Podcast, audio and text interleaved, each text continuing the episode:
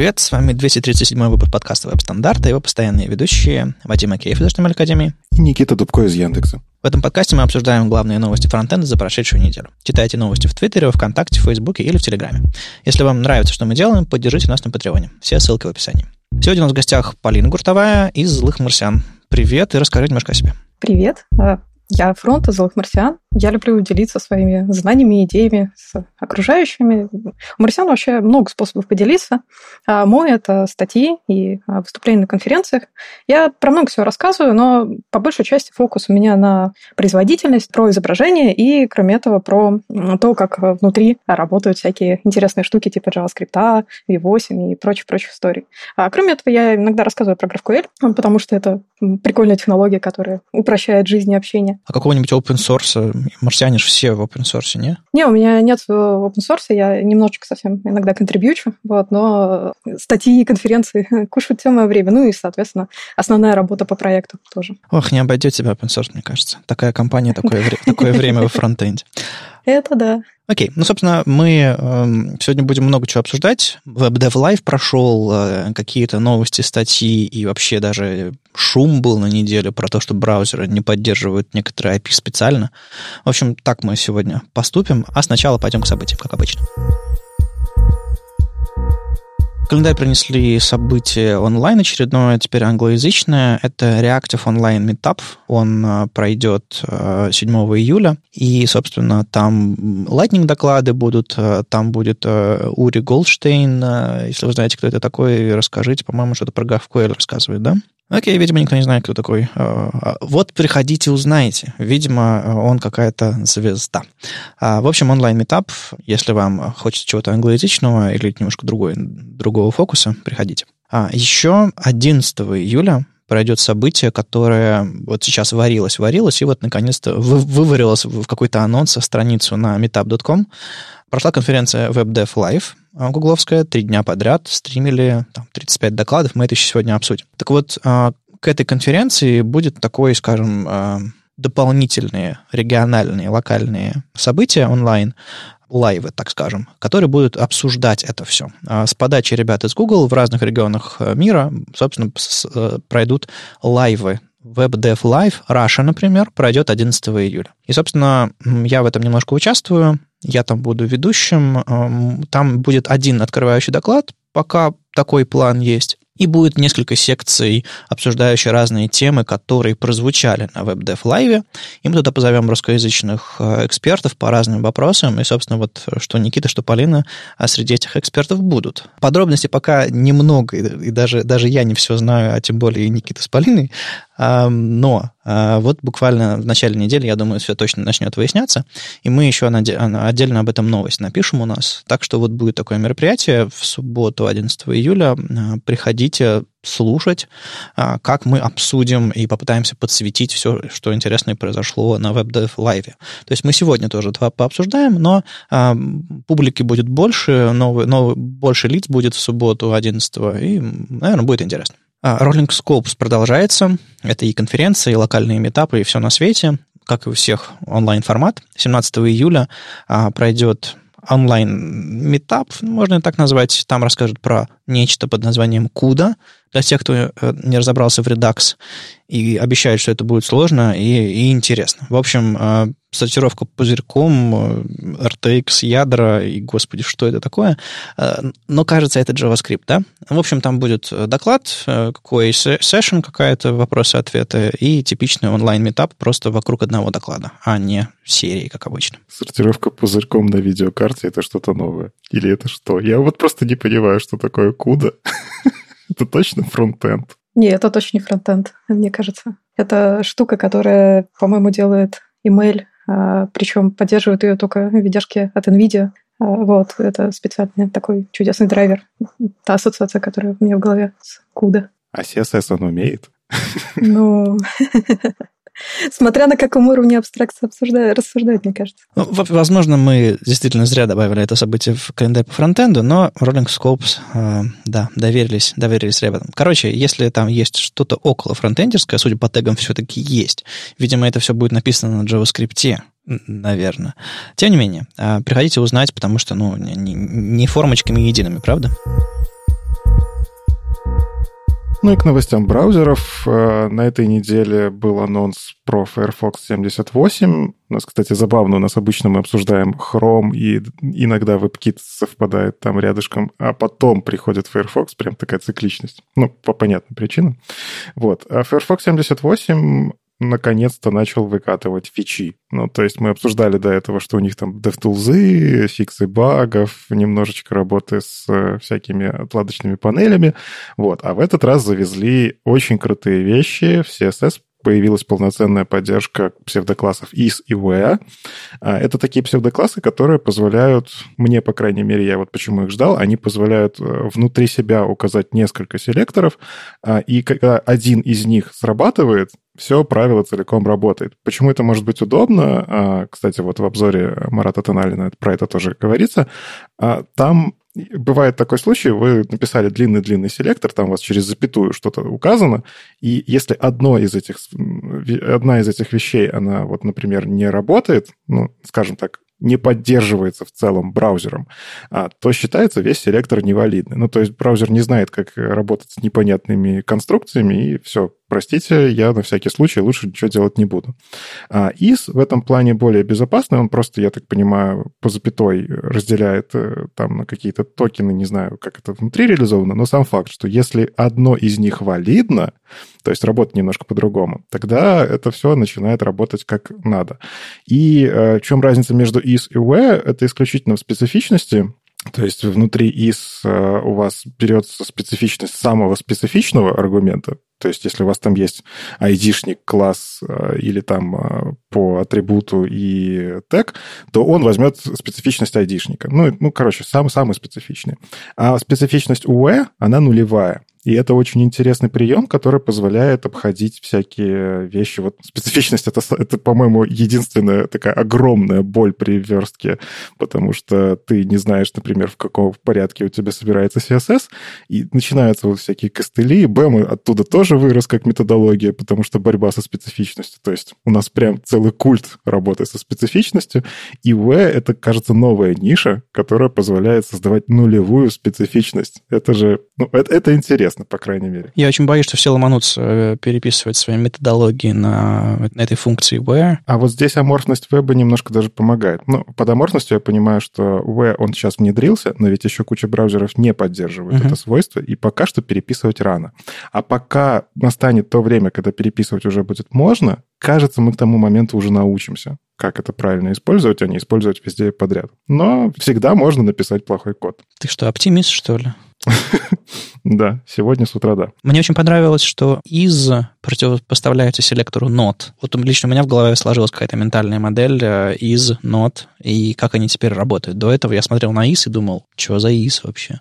А сейчас так щелкнуло. И, кстати, да, это интересно, что not поддерживается достаточно давно, и да, в целом да. поведение изученное, то есть по факту is это такая, я не знаю, как, ну это не совсем not наоборот, но внутри он работает очень похоже. Так что если вы хотели понять, как это, а, попробуйте посмотреть в эту сторону. А, Еще добавились псевдоклассы read-only и read-write без префиксов. Что это за псевдоклассы такие? Если вы не знали, вы можете при помощи этих псевдоклассов выбрать элементы, которые, ну, при помощи read-write, например, те, которые пользователь может редактировать. Это может быть input, текст, вообще все элементы, в том числе content editable. Я в свое время как-то делал демку, которая позволяет вот при помощи этого селектора псевдокласса делать интересные вещи. То есть вы берете, делаете content editable, и для браузера уже этот элемент имеет э, псевдокласс read-write. А с этим можно всякие прикольные штуки делать, и это раньше в браузерах поддерживалось за префиксами. Сейчас в Mozilla вы можете просто писать read-write. Ну, я уверен, что какой-нибудь PostCSS плагин точно это все разрулит, как и с префиксами, и у вас вся поддержка будет более-менее адекватная. Read-only, он работает противоположно, он работает с э, теми интерактивными элементами, которые не предполагают редактирование. Ну, как классический пример, это select option, ну, то есть вы не можете редактировать, но, тем не менее, это какой-то интерактивный элемент, с которым взаимодействовать можно. Ну, read-only э, тоже подходит вполне себе для текстовых полей форм, которые, допустим, задизаплили. Просто раньше был псевдокласс disabled, который похожим образом срабатывал. А теперь, видимо, общий псевдокласс read-only, который работает не только на полях форм, а на, на всех любых элементах, я полагаю. Ну и э, в этот раз Firefox все-таки перешли на новый движок регулярных выражений. Ну, как новый? Я уже жду новость, что Firefox переходит на Chromium после этого. Нет, ну подожди. Этот движок, он достаточно самостоятельный, то есть Chromium внутри себя его использует. Такую сенсацию запорола. Да, у Марата Тональна написано, что из браузерного движка Chromium я вроде как покопал, это не часть движка, это не часть гугловских разработок, ну, таких прям... Началось, Никита, началось. Ну, ну, ну нет, ну, come on. Ну, типа, это отдельный движок, он поддерживается и может быть где угодно включен. Но, опять же, я не специалист, можете поправить меня в комментариях к этому выпуску, но я накопал так, что это не Chromium, но Chromium тоже использует этот движок. Тем не менее, это самый на данный момент, можно сказать, выбираемый, залайканный, я не знаю, движок, у которого больше всего возможностей, огромная поддержка, меньше багов, в том числе связанных с безопасностью. Ну и, в общем-то, Firefox, видимо, решили, надо идти туда, где все в этом плане. И просто вот они подключили себе этот движок и на сдачу получили кучу новых э, всяких штук, которые раньше у них не было, а теперь есть просто потому, что новый движок. Ребята, а вы писали какие-нибудь регулярки, которые, в которых вы упирались в ограничения браузерного движка? Ну, допустим, раньше в Chromium тоже не было каких-то возможностей, там, по крайней мере, для работы с Unicode, там, в Firefox чего-то не хватало. Что-то подобное тяжелое писали или прям, прям совсем узкие случаи? Я ничего подобного никогда не делала. Ну, я вообще регуляр... Э, регулярки достаточно редко пишу. Э, и, и бывает, что я копипачу их откуда-нибудь. Ну, то есть это такое тем, темное знание, которое иногда пригождается, но не ежедневно. Есть штука, которая в движках э, критична, это производительность. Любая регулярка может вызвать у тебя взрыв там по памяти, и у тебя там просто поиск по регулярке. Ты берешь, не знаю, весь HTML своей странички, и внутри пытаешься что-то найти. Можно так написать регулярку, что у тебя все твои там прекрасные производительности там в Лайтхаусе, они станут просто не нужны, потому что у тебя на сервере там одна регулярка гуляет. А, поэтому такие вещи тоже важны, когда движок более производительный. Это в том числе помогает браузеру быстрее рендерить внезапно для некоторых случаев. Но в целом, да, тут такие вещи, которые описаны. Поиск символов типа эмодзи может работать, и там всякие однострочные режимы любые символы перевода строки. Короче, я это все читаю, такой, боже, действительно, люди такое ищут при помощи регулярок. Не, ну почему полезно, по-моему, функция, например, у тебя есть э, строка, а в ней есть белочка. И как вот ты белочку ты найдешь без... Если ты будешь много э, регулярками заниматься, белочку ты найдешь. Вот. Но на самом деле именованные подстроки — интересная вещь. Я вот как раз копал недавно в эту штуку. Вот, вот это интересно. А чем тебе индексов не хватает, я не понимаю? А с подстроками можно всякие прикольные штуки делать. Но это более понятно. Индекс у тебя, типа, ты в этих скобочках можешь запутаться. Ну, Нулевой, да. первый, пятнадцатый, где-то там в середине надо двенадцатый выдрать. Ну, что? Ну, заметь, сейчас многие вещи, многие инструменты разработчиков, там мы в прошлом выпуске про TypeScript говорили, там просто добавили лейблы, исключительно, чтобы readability увеличить. Но я уверен, что это хорошее внедрение. Согласен. Ну, если это, грубо говоря, есть два состояния регулярка. Господи, как это работает, когда ты читаешь? И, господи, я это написал, я это понял, но тут же забыл. И вот, чтобы эти состояния друг друга более плавно перетекали, ну, то есть, чтобы ты понимал, что ты написал, или твои коллеги понимали, что ты написал, видимо, читаемость регулярок в этом смысле повысится. Так что это, да, я теперь понимаю, что это. Ну и еще последняя вещь, которая мне вот понравилась в этом релизе, это про метод replace children. Чем он хорош? Ну, если вы хотите заменить какие-то элементы, каждая замена по одному вызывает весь цикл перерендеринга на странице, и это вообще не круто. То есть он там все вот эти вычисления запускает. Короче, это в целом тормозит интерфейс. Есть способы давно известные создать какой-то виртуальный узел и пытаться там в нем все поменять, а потом подменить узел. Ну, кэширование такое, да.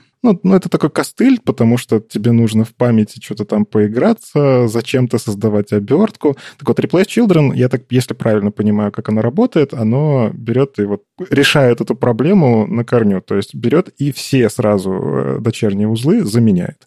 Вам не нужны вот эти дополнительные обертки. А... Ну, то есть итерирует браузер, а не ты. Да, да. И думать про это надо меньше, задумываться, как там тоже по памяти оптимизировать, чтобы не утекал этот виртуальный элемент и прочее. Ну, короче, браузер на себя берет, опять же, какие-то вещи, которые, кажется, давно пора, почему-то один узел мы менять умеем давно, а прям все дочерние элементы до сих пор было не так уж и удобно. Ну, теперь будет удобно. Еще этот Firefox станет LTS, грубо говоря, или ESR, релизом с длительной поддержкой. Предыдущим был 68-й Firefox. Соответственно, вам, возможно, ваши браузер-листы или вот места, где вы фиксируете, какие, на каких браузерах вы тестируете, возможно, стоит эту версию добавить и отдельно на нее смотреть и длительно поддерживать. Ну, э, кроме того, что вышел 88-й Firefox, э, новые интересные изменения в V8, а при этом релиз 8.4, не скажу, что вышел, но, по крайней мере, про него появился блокпост, а, его пока нигде нет, но в скорых версиях Chrome, наверное, оно появится. В общем, там много всего интересного. В первую очередь, э, improvements для WebAssembly, и это очень здорово, я люблю WebAssembly. А что там сделали? Во-первых, немножечко новых фич добавили в поддержку компилятора, который называется лифтов. Дело в том, что э, WebAssembly V8 э, компилируется двумя компиляторами. Один э, компилятор занимается тем, чтобы быстро скомпилировать как-нибудь, и чтобы все полетело, а второй занимается тем, чтобы загенерировать крутой оптимизированный код. И вот этот вот быстрый компилятор, называется Baseline Compiler лифтов, он теперь будет работать еще быстрее ей. А еще одна очень-очень важная и прикольная штука – это улучшенный дебагинг WebAssembly. А вообще говоря, WebAssembly и раньше дебажить было можно, ну, как еще WebAssembly работает, вы пишете код там на каком-нибудь классном языке, типа C, это превращается в браузере WebAssembly, и дальше вам надо это задебажить. А, вы хотите ставить там где-то брейкпоинты, а, вот. Но проблема в том, что WebAssembly, а точнее текстовое представление, которое называется WAD, оно ну, очень слабо, плохо читаемо. Поэтому, поставив брейкпоинт, вы, наверное, хотите провалиться в ваш исходный код. И так можно было сделать раньше, но сделано это было через очень страшную технологию, которая называется SourceMap, про которую мы все знаем. Но SourceMap не очень круто подходит для кейса, когда вы хотите смотреть код на C и ставить брейкпоинты там. В общем, все страшно тормозило, это все было грустно и печально. Вот сейчас это улучшается. И э, теперь дебажить можно при помощи того, того же самого лифтофа. И работает это все чуть быстрее. Вообще говоря, когда вы дебажите, ну, у вас медленнее. Вот, но сейчас э, стало значительно быстрее. А, об этом говорилось еще и в, на WebDevLive. Вот, э, при этом э, там видеоконтент с красивыми примерами, вот, поэтому можно еще там посмотреть, если очень сильно хочется. А, что еще? Еще э, SMD Original Trial — это на самом деле, чего очень сильно не хватает в WebAssembly, это поддержки штуки, которая называется SMD, Single Instructional Multiple Data. Это такая замечательная оптимизация, которая применяется при работе с изображениями, при всякой работе с ML, когда вы можете взять большое количество, ну, например, чисел, закинуть их в один большой-большой регистр процессора и к ним э, зафичить одну команду и эту команду э, ко всем этим числам применить. Этого в WebAssembly э, нет. Точнее, на самом деле уже давно есть, но оно запрятано под флагом. А в новой версии оно по-прежнему запрятано под флагом, но есть такая штука, которая называется Original Trial, там можно регнуться, и флаг можно не включать. И самая последняя такая классная штука, которая называется Weak References и Finalizer. Это достаточно низкоуровневая конструкция, которая позволяет э, некоторым достаточно хитрым образом э, влезть э, в механизм garbage collecting. Ну, вообще говоря, объекты, которые не используются в JavaScript, их э, собирает аккуратненько garbage collector. Вот, и иногда это хорошо, это почти всегда хорошо, но иногда это не работает. Популярная история, когда, ну, например, если вы пишете чем-то React подобным, если вы хотите получать какие-то, какую-то инфу об сокете, значит, у вас компонент создается, вы подписались, и вам обязательно надо, э, когда компонент разрушается, отписаться, иначе у вас начнет течь память из-за того, что garbage collector не может, собственно, собрать нужные объекты. И один из э, довольно интересных способов это обходить, это штуки, которые называются weak references. А, создавая weak reference, вы делаете такую штуку, что вы помечаете объект как игнорируя этот референс при garbage collecting. То есть strong reference, в отличие от weak, а, garbage collector не, не игнорирует. Это значит, что ну, не будет собирать. А вот если у вас есть weak reference, то, соответственно, а, garbage collector пофиг, есть weak reference или нет. Это достаточно весело выглядит, и на самом деле лучше посмотреть блокпост, который это описывает. Это прикольно. Но на самом деле это выглядит немножко забавно, потому что в качестве примера а, того, когда используете эти weak reference, было приведено как раз вот этот вот механизм, когда вам не нужно э, писать очищающий код, чтобы отписаться там от какого-то event-листнера. Вот, и, в общем-то, примерно век референсов, он ну, по, по, размеру кода в три раза больше. Поэтому это весьма-весьма advanced фича, которую надо использовать э, с умом, которую надо будет использовать с умом, когда ее ну, будут поддерживать. Я вот тебя послушал, и, вот у меня такие флешбеки из университета когда мне приходилось писать на C, на, WebAss... на WebAssembly, ага, сейчас, на ассемблере, э, и вот когда ты действительно думаешь обо всем, ну, то есть ты создал, выделил память, allocate там сделал какой-нибудь, поигрался с этой памятью, потом обязательно очистил память, убрал указатель. Но ведь я пришел во фронтенд для того, чтобы это все не делать, чтобы это все происходило автоматически, а тут оказывается столько нюансов. Я вот боюсь, что скоро, да, действительно нужно будет разбираться для того, чтобы тебе просто DOM-узел вставить куда-нибудь, тебе нужно будет разбираться прям как это устроено на уровне процессора, страх, а на уровне видеокарты какой-нибудь куда, да? Не, да вы, вы, не пугайте людей, простые задачи по-прежнему можно сделать просто и достаточно эффективно. Браузеры на самом деле делают очень много магии. Но если вы уперлись в сложную проблему, раньше браузеры говорили, ну, сорян, и пытались э, догадаться по вашему коду, что вы тут имеете в виду. Сейчас э, все больше и больше появляется точечных инструментов, которые Никиту особенно пугают. Там все эти э, там will change и подобные, подобные конструкции, когда типа ты конкретно говоришь браузеру, что поменяется, что произойдет, что тебе нужно, что не нужно. Это точечные инструменты, не обязательно их внедрять в ваш код. Вот ты, Палин, сказал, что там а, код, где не нужно самому, самому заниматься удалением ненужных а, всяких референсов, выглядит больше. Ну, потому что он такой очень специфичный, низкоуровневый. И если вам действительно нужно, вы берете и пишете этот код, знаете, что он вам прям очень нужен, а не просто засоряете ваш код вот таким на всякий случай. Ну да, я соглашусь. Мне кажется, что когда дело доходит о производ... ну, разговор доходит о производительности, простых инструментов просто не хватает. Вот. И есть два варианта. Усложнить простые инструменты, это довольно жестоко по отношению к людям, которые им пользуются, либо добавить каких-то новых штуковин. Вот. И так как JavaScript сейчас используется везде для решения кучи всяких разных задач, неудивительно, что появляется такой подводный пласт а, логики, связанный с тем, как и там пониже уровнем с памятью поработать, и с какие-то advanced структуры, типа там структипизированные массивы, да, ну, к ним уже все более-менее привыкли, но тем не менее они появились. Почему? Потому что нужно, чтобы было побыстрее. Поэтому в этом нет ничего плохого. Вот. Главное, чтобы оно ну, не пробиралось в этот наш хороший светлый мир, где мы верим, что можно легко удалить дом узел из дерева. И на самом деле есть такая мантра, я ее услышал уже не помню где и от кого, несколько лет назад. Я ко всему применяю, и мне прям, прям она очень нравится. Она прям, прям работает. В общем, зрелая платформа — это когда простые вещи можно сделать просто, а сложные вещи возможно сделать сложнее. И получается, что реально можно нафигачить встроенные браузерные штуки, типа там CSS, HTML и так далее, и сделать, в принципе, работающий простой интерфейс. Но если вам нужно углубиться в какие-то абсолютные безумные вещи, сделать что-то очень-очень тонкое, суперсложное, и то, что браузеры пока не разрешают вам делать просто, а браузер постоянно развивает новый API, чтобы там, не знаю, для видео не нужно было вставлять, не знаю, какой-нибудь флеш-плеер. У нас появился так видео, ну и подобные примеры. Так вот, если вам нужно решать задачи, которые платформа пока не может делать, платформа должна открываться и давать вам инструменты не просто для того, чтобы делать сложные вещи, а для того, чтобы делать их оптимально.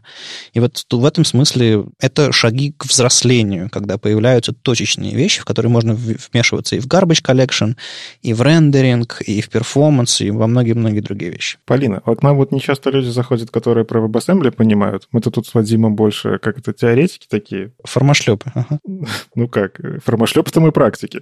А вот конкретно с WebAssembly мы теоретики. И вот скажи, а, в принципе, учитывая, что вот мы идем в эту штуку про производительность, про более низкоуровневые вещи, я в целом понимаю, зачем WebAssembly для браузера. Ну, то есть можно всякие штуки типа вот как мы будем говорить про инструмент, спойлеры-спойлеры, про сравнение картинок, э, вот этот, который скуш, там же по факту это все крутится при помощи WebAssembly и так далее. А нужно ли это, например, на ноде? Кажется, ну, я, например, точно знаю, что там сервер, написанный на C++, он самый производительный, ну, потому что. И, наверное, производительнее только взять и переписать под конкретную серверную там машинку на ассемблере, да, вот такие штуки. И, но, тем не менее, но да, она умеет нативные модули подключать, как внешние. Там уже давно этот механизм есть. И нужно ли туда втаскивать WebAssembly, потому что я вижу, что движение идет, движение, ну, как бы такое целенаправленное, все собирают. V8 — это движок, опять же, в который это все втаскивается. Нужно ли это вообще делать или проще подключать по старинке? Сложный вопрос, на мой взгляд, потому что правильно ты сказал, что V8 а, есть нативные биндинги, там даже несколько механизмов для того, чтобы их поддерживать. Поэтому кажется, что более логичным вариантом и более производительным вариантом это, конечно, использовать нативные биндинги. Ну, что это такое? Это вы написали код на C и запихнули их в ваш классный Node.js модуль. Так можно делать. Однако я видела несколько статей, которые э, иллюстрировали, показывали то, что WebAssembly для ноды тоже неплохо. И основной поинт, э, насколько я помню, там был в том, что все-таки WebAssembly легче встраивается, то есть там не нужен этот отдельный страшный сложный этап сборки, хотя он все равно есть, только, только чуть, чуть раньше на самом деле. Вот. Но мой взгляд на это, что, ну, наверное, для ноды все-таки нативные модули какой-то более хороший вариант. Но надо понимать, что нода и браузер — это далеко не все применения WebAssembly. То есть, э, как я люблю говорить в своих докладах, WebAssembly можно запускать на микроволновке, да, если очень сильно хочется. Есть э, разные штуки для использования стендалон WebAssembly, прям тот же Wasm Time. Вот, поэтому еще и туда, наверное, надо смотреть. У WebAssembly большой плюс в том, что эта штука не зависит от платформы, она она ей все равно где выполняться, встроили. И, ну и плюс она еще ориентирована на веб. Применение кучи интересных, но конкретно для кейса с нодой, мне кажется, что биннинги нативные получше То есть в целом этот движок внедряется больше для браузера, кажется? Основная цель WebAssembly, в общем-то, ее, его, его, ее зарождение, это таргетиться на веб. Но в спецификации нет ни слова, и абсолютно осознанно в core спецификации, о том, что это должно работать в браузере. Это может работать где угодно. Но принципы, на которые, дизайн-принципы WebAssembly, они очень хорошо соответствуют тому, что нужно браузеру. Ну, что там есть? Там бинарность, да, компактно, чтобы было, чтобы быстро парсил, чтобы там много потоков это можно было сделать. И самое основное – это безопасность, чтобы оно оно сидело в песочнице и не пыталось вылезти и съесть их. Вот и WebAssembly оно как раз про это. Мы уже несколько раз упоминали, это, наверное, основная тема сегодня. Это WebDev Live, э, конференция гугловская. Оттуда три плейлиста. Мы, мы старались писать новости, чтобы вы смотрели, как бы, так скажем, в онгоинге, пока все это происходило. Но там были сложноватые. Они специально распределили по времени, чтобы что-то там начиналось утром, что-то вечером, что-то днем. К счастью, наш, нашим, нашим широтам э, повезло, что ничего ночью не было.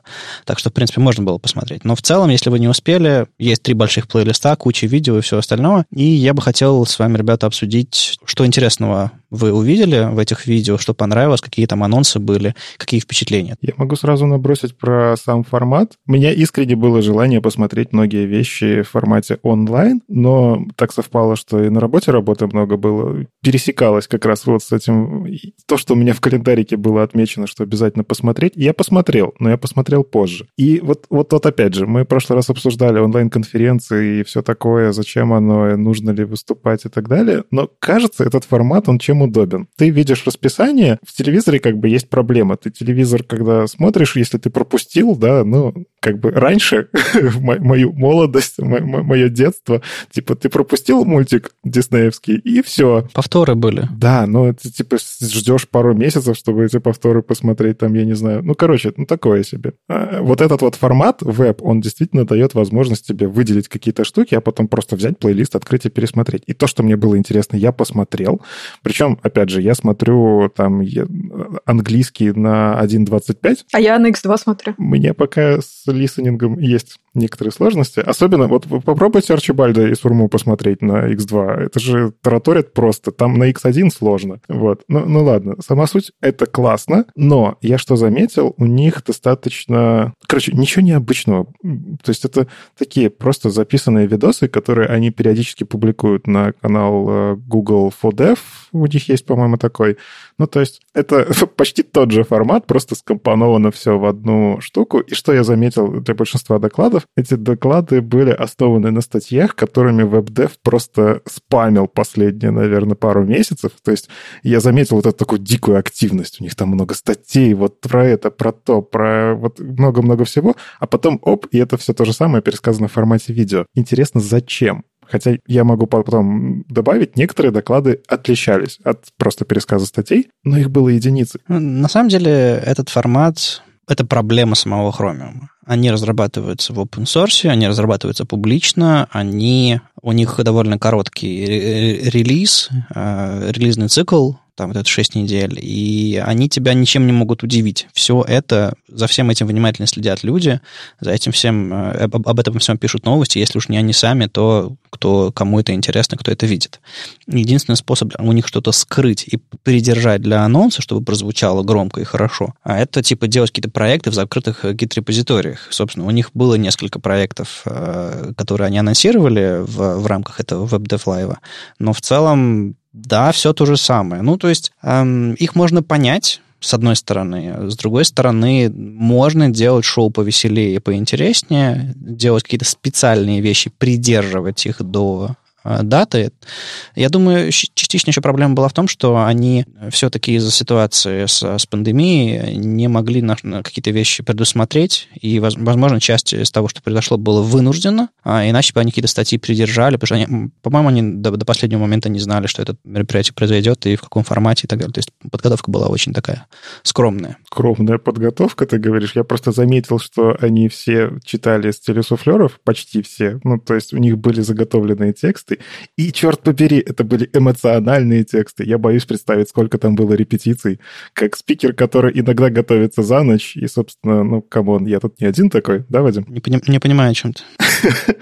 Ну, как бы, это же вот такое, типа, ты смотришь. Я вообще впечатлен вот именно этим сколько они готовились, потому что, опять же, у Джейка Арчибальда и Александра Сурмы, мне просто очень понравился их доклад, вот самый эмоциональный. Они сами так... Какой из? А, который и Image Compression. Они сами спалились, они там говорили у себя, что вот я читаю, там у меня там в пометках слово special, special написано. Ну, короче, у них, они нашли баг прямо во время доклада у себя в скуше. вот, и они такие, М, у меня в пометках тоже так написано. Ну, то есть они полились. Вот чем э, Джейк и Александр хороши в этом плане, они немножечко отходили. То есть мне понравилось вот по их формату. Но это такие ребята, которые, мне кажется, вообще по сценариям не умеют работать. У них такой э, стендап-дуэт, как-то они весело, задорно, вроде по сценарию, но... Это, это был небольшой бунт. Ну, типа того. Но в целом там подготовка-то колоссальная. Ну, я понимаю. Ладно, а расскажи про, про свои впечатления от э, доклада про, про сжатие картинок. Они просто рассказали про скуш или что-то больше было? А вот не совсем. Мне, чем мне доклад понравился, я опять же, я ожидал, что начнется какой-нибудь вот пересказ со статьи с веб-дева. А, и опять же, скуш, он уже инструмент старый, они про него уже рассказывали, показывали. И, насколько я помню, кстати, это был инструмент, который они готовили к какому-то гугловскому ивенту тоже. Ну, как обычно это было. Год, года два назад назад это было. То есть год назад я с ними общался на стенде. Они уже представляли другие инструменты. А вот два года назад, по-моему, они его представили. Ну вот да. И классно, что вот эта штука, которую они делали по факту для ивента, она в итоге так взлетела, что ей пользуется полмира для того, чтобы картинки ресайзить правильно, сжимать. Это офигенно. И вот они, на самом деле, вместо того, чтобы просто показать свой инструмент, смотрите, я сделал, а у них было действительно погружение в то, как картинки могут отличаться, когда их сжимаешь. Опять же, показывали они это на своем инструменте, потому что они сразу реализовали такую фишку, подсматривать э, результат того, что ты сжал, прямо вот в браузере. Ну, ты же сжимаешь для браузера, там и смотришь. Зумить это все можно, и как разные настройки на что влияют. Вот то, что мне прям запомнилось, они... Э, я в свое время тоже очень глубоко копал, как там э, сжатие картинок работает, и у Полины, собственно, вот доклад есть хороший про картинки как коробки. Вот, ну, то есть тут сейчас собрались специалисты по картинкам. У меня тоже есть такой доклад, да, да. Про коробки? Нет, про, про картинки. Ну ладно. Ну, в общем, они рассказали вот этот самый для меня немножко непонятный шаг, как у тебя создаются вот эти матрицы, которые потом последовательно применяются, черно-белые вот эти штуки, которые градиентиками друг на друга накладываются. И для меня, для меня раньше было немножко сложно понимание, как это все наслаивается, а я так понял, что Джей Карчубаль сделал инструмент, который это просто берет и показывает. То есть ты кликаешь в какую-то область 8 на 8, и он тебе показывает прям последовательно, как эти штуки делаются. Это достаточно такая для меня тяжелая часть э, работы JPEG в целом, ну, потому что там копнуть надо эти все. Но мне понравилось, что там по факту фиксированное количество шагов, то есть ты всегда, это математически обоснованная штука, что ты, вот просто математики доказали, что тебе нужно фиксированное количество шагов, чтобы из фиксированного количества матриц, определенно построенных, сделать любую картинку. Короче, вот это мне немножечко прям взорвало мозг. Но так в целом доклад классный, эмоциональный, а, полезный в плане того, что они показали, как ты можешь настраивать картинки, сжимать их правильно. Вы смотрели этот доклад? Как вам? Я смотрела, очень классный, вот, ну, потому что он довольно сильно перекликается с теми штуками, о которых рассказываю я и о которых вообще планирую как-нибудь написать. Вот, э, по-моему, замечательно. Если возвращаться к вопросу, а чем отличается статья от видео, в общем, когда человек э, на фоне улыбается и машет руками, это очень хорошо, у них это замечательно получается. Вот, интерактив вообще прекрасный. Матрица, про которую ты говорила, это дискретное косинусное преобразование в картинках, это замечательно, замечательная вещь. Единственное, что меня немножко удивило, что они все-таки ни слова не сказали про э, последний формат, там, Авив. Вот, про, про них было ни слова, но на самом деле неудивительно, потому что Скуш это, ну, это было привязано к Скушу, вот, Скуш этого не делает, и поэтому не говорили. Но именно вот такой вот э, задорный разбор э, того, что там э, примерно происходит, он мне прям очень сильно понравился. Хорошо и здорово, когда вообще об этом говорят. Потому что, к сожалению, какие-то вот такие вот базовые штуки, вот особенно математика, да, она всех немножко пугает. Вот, но когда ее показывают на пальцах, то становится понятно, что да тут ничего сложного на самом деле. И действительно, э, все вот эти вот математические трюки, они ну, не, так, не так, чтобы слишком сложные, существуют уже много лет, и вот. А у меня вот такой вопрос. А этот доклад был полезен по-настоящему вот реально разработчикам или разработчикам инструментов? Потому что, ну вот разработчики с Куша рассказали, что у них там под капотом и как работают все эти матрицы и а, форматы и особенности. Но что нужно разработчику вот массовому? Ему нужно, у него есть два use кейса. Затюнить одну картинку так, чтобы дожать какую-нибудь хиру картинку или какую-нибудь большую, не знаю, там, у них там была там желтая тачка с каким-то градиентом, там и фото, и полупрозрачность, еще что остальное. Вот, вот, вот одну единственную картинку затюнить до какого-то безумного состояния. Одна типа задач. Но чаще всего задачи как бы как настроить сборку или как настроить какой-нибудь там CDN или плагины, чтобы вот контент сайта весь шел оптимизированный и хороший. Так вот, ни в, одном, ни в одной из этих задач всерьез ты не будешь возиться с матрицами и всякими э, штуками. Ты, тебе просто нужно понимать, какой правильный формат выбрать и как его можно настроить. И все. То есть, по сути, ты не пишешь инструмент, ты и э, используешь инструмент. А ты сможешь вот сейчас, сейчас взять и объяснить, что такое 0,8 качество для шпега? Это 80% от качества? Или это, как, это оценка какая-то? Что это? Да, я просто, я просто смотрю на картинку с точки зрения пользователя и понимаю, пользователю это стрёмно или нормально. И выбираю этот формат сжатия и еду дальше. То есть я исхожу из другой задачи. А почему тогда универсально рекомендуется поставить вот именно эти 80%? Ну или 85%, каждый по-своему. Мне просто чем вот этот доклад понравился, он объясняет как раз это самое магическое число. Мне кажется, вот этот та часть, которую полезно посмотреть, потому что, ну, многие, кто не копал глубоко в картинке, им просто где-то когда-то давно сказали, либо скинули код, вот собери вот так. Типа, мы уже давно настроили, нам нормально. Они показывают, они действительно визуально показывают, прям там бегунок был, который, кстати, это тоже потрясающе, картинки сжимаются на лету, ты бегунком двигаешь, и у тебя моментально рисуется картинка, которая другого качества. Это, кстати, достижение, я считаю, веба, веб-платформы в том числе. Ну, у них Возможно, кэшируются предыдущие значения. Я, я когда скушем пользуюсь, я замечаю, что, кажется, они все-таки предыдущие результаты не выбрасывают. Ну да, скуш, конечно, очень быстро работает в этом смысле. Так вот, они объяснили и показали, что если ты ставишь 90%, будет выглядеть так. И они прям показали вот на этих матрицах, про которые мы говорили, про преобразование, вот это все, что вот-вот почему это происходит. То есть здесь конкретно применяется такое количество, такое количество. То есть математически там действительно вот эти чиселки, они влияют. Для зачем это нужно знать разработчикам? Да просто чтобы меньше магии. Мне, мне лично, как разработчику, всегда приятнее понимать, что я вообще делаю. Если я просто передаю какой-то магический коэффициент, есть какое-то чувство такое, ну, ну я, же, я же могу разобраться, я же не глупый, я хочу это понимать. Ну хорошо, оправдал. Да, там на самом деле есть еще э, advanced фильтры, вот, и вообще вся вот эта история, зачем понимать картинки, э, если ты тюнишь картинку, у тебя есть инструмент для тюнинга, он обычно, короче, такая страшная большая панель, где можно много всяких галочек понаставить. Вот, и чтобы, в общем, галочки осознанно расставлять, некоторое понимание о внутреннем устройстве, оно может быть полезно. А может быть, написать уже наконец-то что-нибудь, какую-нибудь нейросетку, которая случайным образом проставляет галочки, сравнивает результат? Такая, такая вещь есть, но я думаю, что, может, мы не попозже поговорим. Я еще хотел рассказать свои впечатления про доклад. Здесь раскладок однострочников на CSS Юни, Юни Кравец. На мой взгляд, доклад не очень удачный, но, скажем так, из него можно выжать какие-то полезные для вас вещи. В общем, это единственный доклад как бы около CSS, а, около интерфейсный, в котором Юна рассказывает про то, как э, использовать современные всякие возможности CSS или не очень современные, там флексов тоже хватает.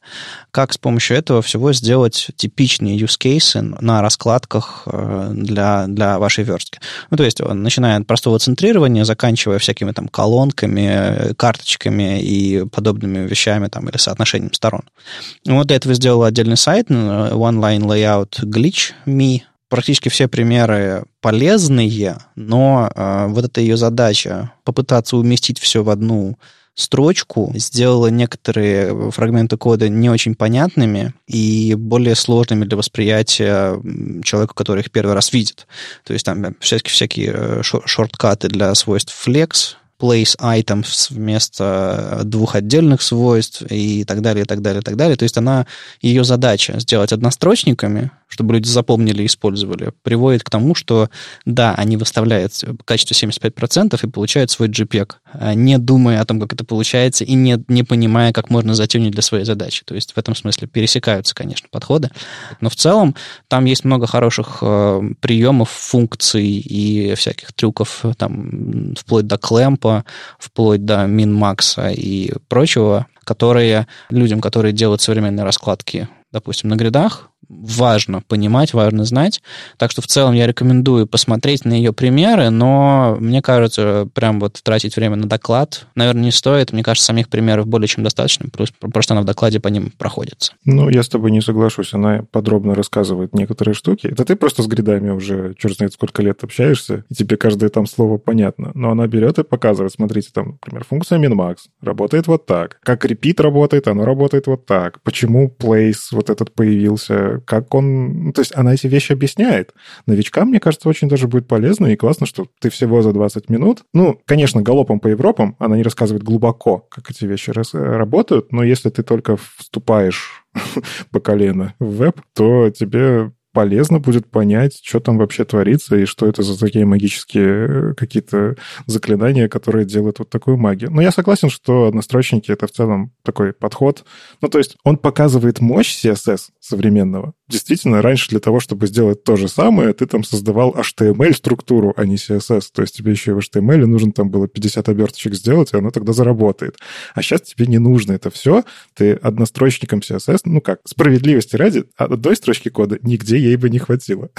Там все-таки нужны были дополнительные строчки кода. Как минимум дисплей нужно правильно указать. Но это действительно показывает, что у нас сейчас верстка очень сильно изменилась, и ну, это вдохновляет. Особенно если поностальгировать, как мы раньше верстали таблицами, например. Ух. Я никогда не верстала таблицами. Мне, мне кажется, я счастливый человек. Мне все рассказывают, что это очень было страшно, вот никогда не удавалось. Оно не было страшно. Оно было немножко даже романтично.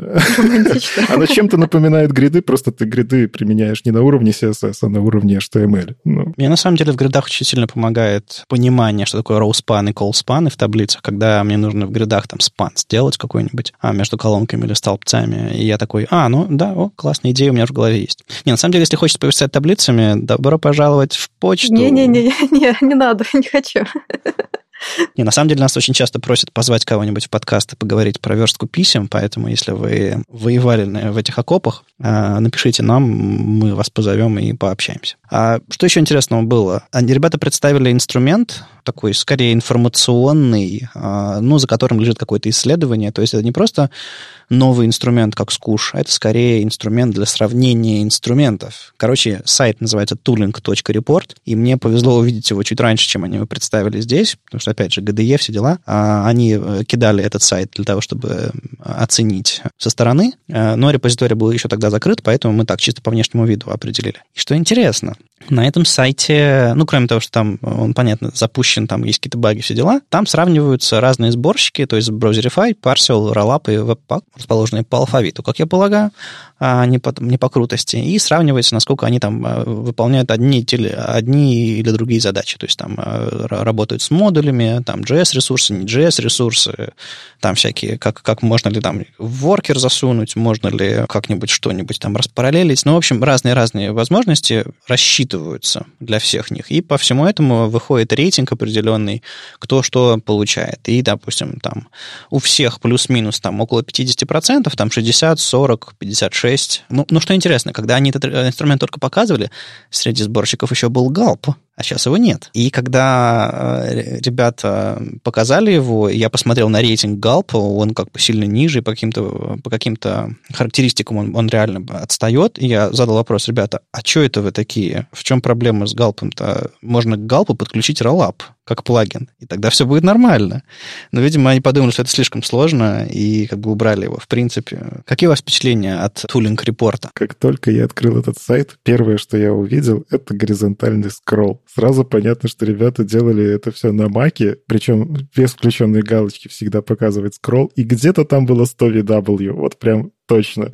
А, это прям вот совет всем нашим слушателям. Если вы маковод, поставьте себе, черт побери, эту уже галочку в операционной системе, чтобы она всегда показывала скролл. Вы удивитесь. Но бесит же. Что бесит? Скролл? А горизонтальный скролл не бесит пользователей Windows, которые, ну, основные потребители вашего контента? Ну, в общем-то, да. Это первый же баг, который... Мне нравится. Я просто по интернету лазаю, когда я столько сайтов вижу, где просто где-то кто-то скопировал э, OneLine CSS, и это будет работать, да? Надо поискать, э, можно ли это включить на уровне браузера, потому что, грубо говоря, я же на своем ноутбуке не только разработчик, я еще и пользователь, поэтому иногда мне хочется, чтобы весь экран был свободен от прокрутки, но во время тестирования, конечно, так что, если, если вы знаете, можно ли, есть ли какие-то флаги, которые включают это на уровне браузера, там, в Chrome, в Fox, в Safari, расскажите нам. Можно, наверное, написать стили, которые для всех бади, для всех сайтов, ну, какой-то плагин написать, который будет включать Overflow Auto или Overflow Scroll. Да, достаточно просто плагином это сделать, на самом деле, но тоже настроить надо. Про инструмент. Инструмент интересен с той стороны, что раньше не было, вот я, по крайней мере, не встречал, кроме как в статьях, обычно есть статья, давайте сравним Rollup Webpack вот по этим вот параметрам. И там люди выбирают какие-то три параметра, которые им выгодно в этой статье отобразить. Для их задачи, типа, подходит лучше, например, Rollup. И отлично, они распиарили Rollup таким образом. Но здесь, кажется, более объективно. Мы берем, составляем как это, критерии, такие, какие нужны разработчикам в разных проектах, э, по сложности, по задачам решаемым, там одностраничник, не одностраничник, большое, там какие вещи вам нужны от э, ECMAScript, нужно ли вам ECMAScript 2025 поддерживать, я не знаю, и так далее. И они взяли просто, ну, как бы тесты сделали, что умеет э, каждый конкретный вот из этих сборщиков. То есть, если вам, например, в целом не нужна там какая-то, не знаю, редкая штука, которая, но при этом дико под, прям поддерживается в паке, и вот, вот очень хорошо. Но она редко, она у вас не используется. Но при этом, например, там, не знаю, какой-нибудь Rollup умеет такую же вещь крутую, но быстрее, чем веб-пак. Ну, или вот, в общем, вы берете конкретно свой проект, а, составляете точно такой же список критериев, нужно вам, не нужно, и вы можете выбрать сборщик, который оптимально, кажется, подходит именно вам, чтобы вам не страдать, не искать плагин для веб-пака или там парсил, как настроить, гуглить. Э, в общем, это полезный инструмент, где в одном месте можно все это посмотреть. И это прям хорошечно. Ну, это круто, да. Но кажется мне, что в идеальном мире, в общем, такая штука не дол- ну, вообще не нужна, потому что э, сложность этих инструментов должна быть чуть ниже, короче. Но, к сожалению, да, мы живем там, где живем сейчас. А вы пробовали все эти инструменты или просто вы знаете про, про, про все? Ну, я, я абсолютно точно не пробовала все. Дефолтное решение для меня это всегда был веб-пак, ну, просто как так началось и продолжается. Вот. Э, где-то пробовала Rollup, парсил, ну, типа он очень простой, и поэтому с ним прям все очень легко. Я помню, я попробовала что собрать парсел, у меня не получилось, и, ну, вот вся моя история с парселом закончилась. Это не значит, что парсел плохой ни в коем случае, но просто, вот, видимо, э, руки мои не очень хорошо сочетались с их документацией. А ребята пишут про, про Parcel, и я тоже его пробовал, и тоже столкнулся с подобной ситуацией, что он требует того, чтобы вы играли по определенным правилам. То есть не писали конфиг для Parcel, а именно, чтобы ваш входной, допустим, HTML, он HTML first, соответствовал правилам Parcel и, может быть, дополнительно модифицировался под них. А, кстати, вы Browserify застали? То есть это, по-моему, один из самых старых инструментов среди, в этом списке. Я совсем-совсем, э, ну, конечную его этап эволюции. Я помню, когда я пришла на свою первую а, работу, связанную с э, веб, там как раз переходили с Browserify на Webpack. Мне очень нравилась иконочка Browserify, там вот эта вот эта шапочка магическая, такая классная. Я Browserify трогал. Я удивлен, кстати, что он очень активно сейчас поддерживается. То есть я залез в их репозиторий. Кстати, вот что мне не понравилось в этом тулинг-репорте, я не нашел ссылки на эти инструменты. Ну, то есть тут есть просто их логотипы, название, а куда идти. Ну, в общем-то, э, Browserify, он поддерживается, он работает, и он на самом деле все вот эти современные фишечки потихоньку себе внедряет. Я с ним работал давно. Ну, то есть тоже, когда вот зацепил период, когда веб-пак начал массово, активно, а я вот тогда почему-то решил в Fime поиграться. А, и он хорош, на самом деле. Ну, то есть я не могу сказать... Веб-пак сложнее в моем понимании, настроить веб-пак гораздо сложнее. Но, с другой стороны, для веб-пака гораздо больше готовых решений. Просто бери и используй. Там плагинами все обросло, а вот Browserify в этом плане... Он, не знаю, его можно ли сравнивать с Галпом.